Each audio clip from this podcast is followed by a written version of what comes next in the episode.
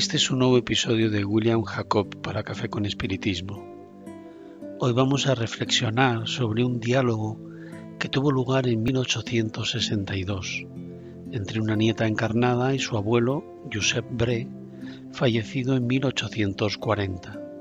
La conversación se recoge en el capítulo 3 de la segunda parte del libro El cielo y el infierno perteneciente a la codificación cardesiana.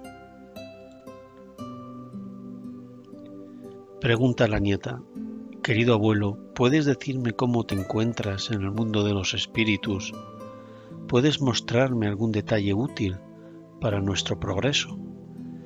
El abuelo responde, lo que desees, querida hija. Expío mi incredulidad, pero grande es la bondad de Dios, que responde a las circunstancias. Sufro, pero no como te imaginas es el arrepentimiento de no haber aprovechado mejor el tiempo que pasé en la tierra. Nuevamente pregunta la nieta, ¿cómo? ¿No has vivido siempre con honestidad? Y el abuelo explica, sí, a juicio de los hombres, pero hay un abismo entre lo que se entiende por honestidad ante los hombres y la honestidad ante Dios, y como deseo instruirte, intentaré mostrarte la diferencia.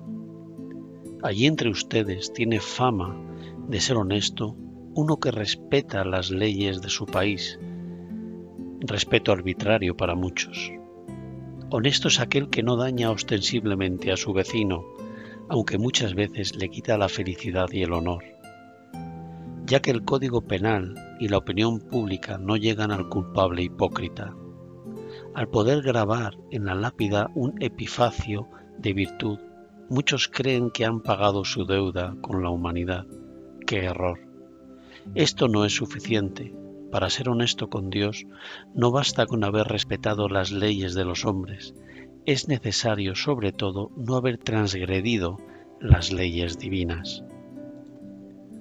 Honesto a los ojos de Dios será aquel que, poseído de abnegación y amor, consagra su existencia al bien, al progreso de sus semejantes, alguien que animado por un celo ilimitado está activo en la vida, activo en el cumplimiento de deberes materiales, enseñando y ejemplificando a otros el amor al trabajo, activo en las buenas obras, sin olvidar la condición de siervo a quien el Señor un día pedirá cuentas por el uso de su tiempo, activo finalmente en la práctica del amor a Dios, y al prójimo.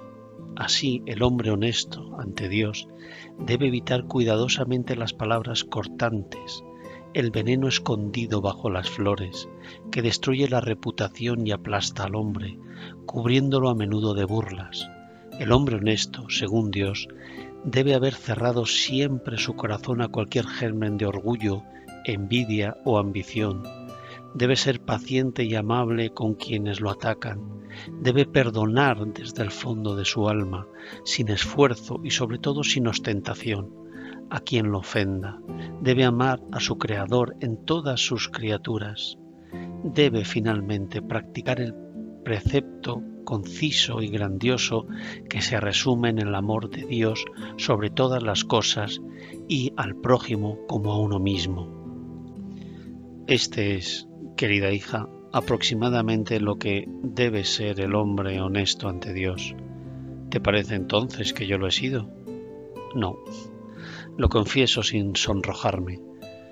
Me he perdido muchos de estos deberes, no tenía la actividad necesaria. El olvido de Dios me impulsó a cometer otras faltas que, por no estar sometidas a las leyes humanas, infringí la ley de Dios. Lo he entendido Sufrí mucho y por eso hoy espero ser consolado por la misericordia de este Dios de bondad que busca mi arrepentimiento. Transmítelo, hija mía, repite cuanto te he dicho allí donde tengan la conciencia agobiada, para que reparen sus faltas con la fuerza de las buenas obras, para que la misericordia de Dios se extienda sobre ellos, sus ojos paternos evaluarán las pruebas, su mano poderosa borrará las faltas. Amigos míos, El diálogo recogido por Allan Kardec nos muestra que cosechamos en el otro lado lo que aquí sembramos. Y que no basta con ser honestos según este mundo, respetar reglas y leyes terrenales. También hay que cumplir con la ley divina, que se resume en la ley del amor. El cumplimiento de las leyes de los hombres tiene su importancia, pero al cumplirlas también podemos dar testimonio de la paciencia, la benevolencia, el perdón y otras virtudes enseñadas por Jesús. Un claro ejemplo, para que lo entendamos mejor, consistiría en cuando hacemos cola esperando que nos atiendan. Seguimos los protocolos requeridos, todo parece conforme, pero ante un minuto de retraso, nuestra situación no ha cambiado pero hemos perdido la paciencia y ofendemos con nuestros comentarios a quienes nos rodean. Hicimos todo bien siguiendo las reglas establecidas, sí, pero perdimos la oportunidad de ejercer la paciencia. Hay muchas razones para que se produzca un retraso de un minuto y ciertamente que nosotros mismos hemos provocado un retraso en cualquier reunión o servicio en otro momento. Ejemplos más simples o más complejos que este nos suceden a diario. Nos equivocaremos muchas veces. Hagamos pues el bien al prójimo y muy importante, aprendamos siempre. Que Jesús nos inspire en los momentos más felices y también en los más tristes para que podamos concluir esta encarnación en mayor grado de evolución que cuando la iniciamos. Os deseo mucha paz y me despido hasta el próximo episodio de Café con Espiritismo.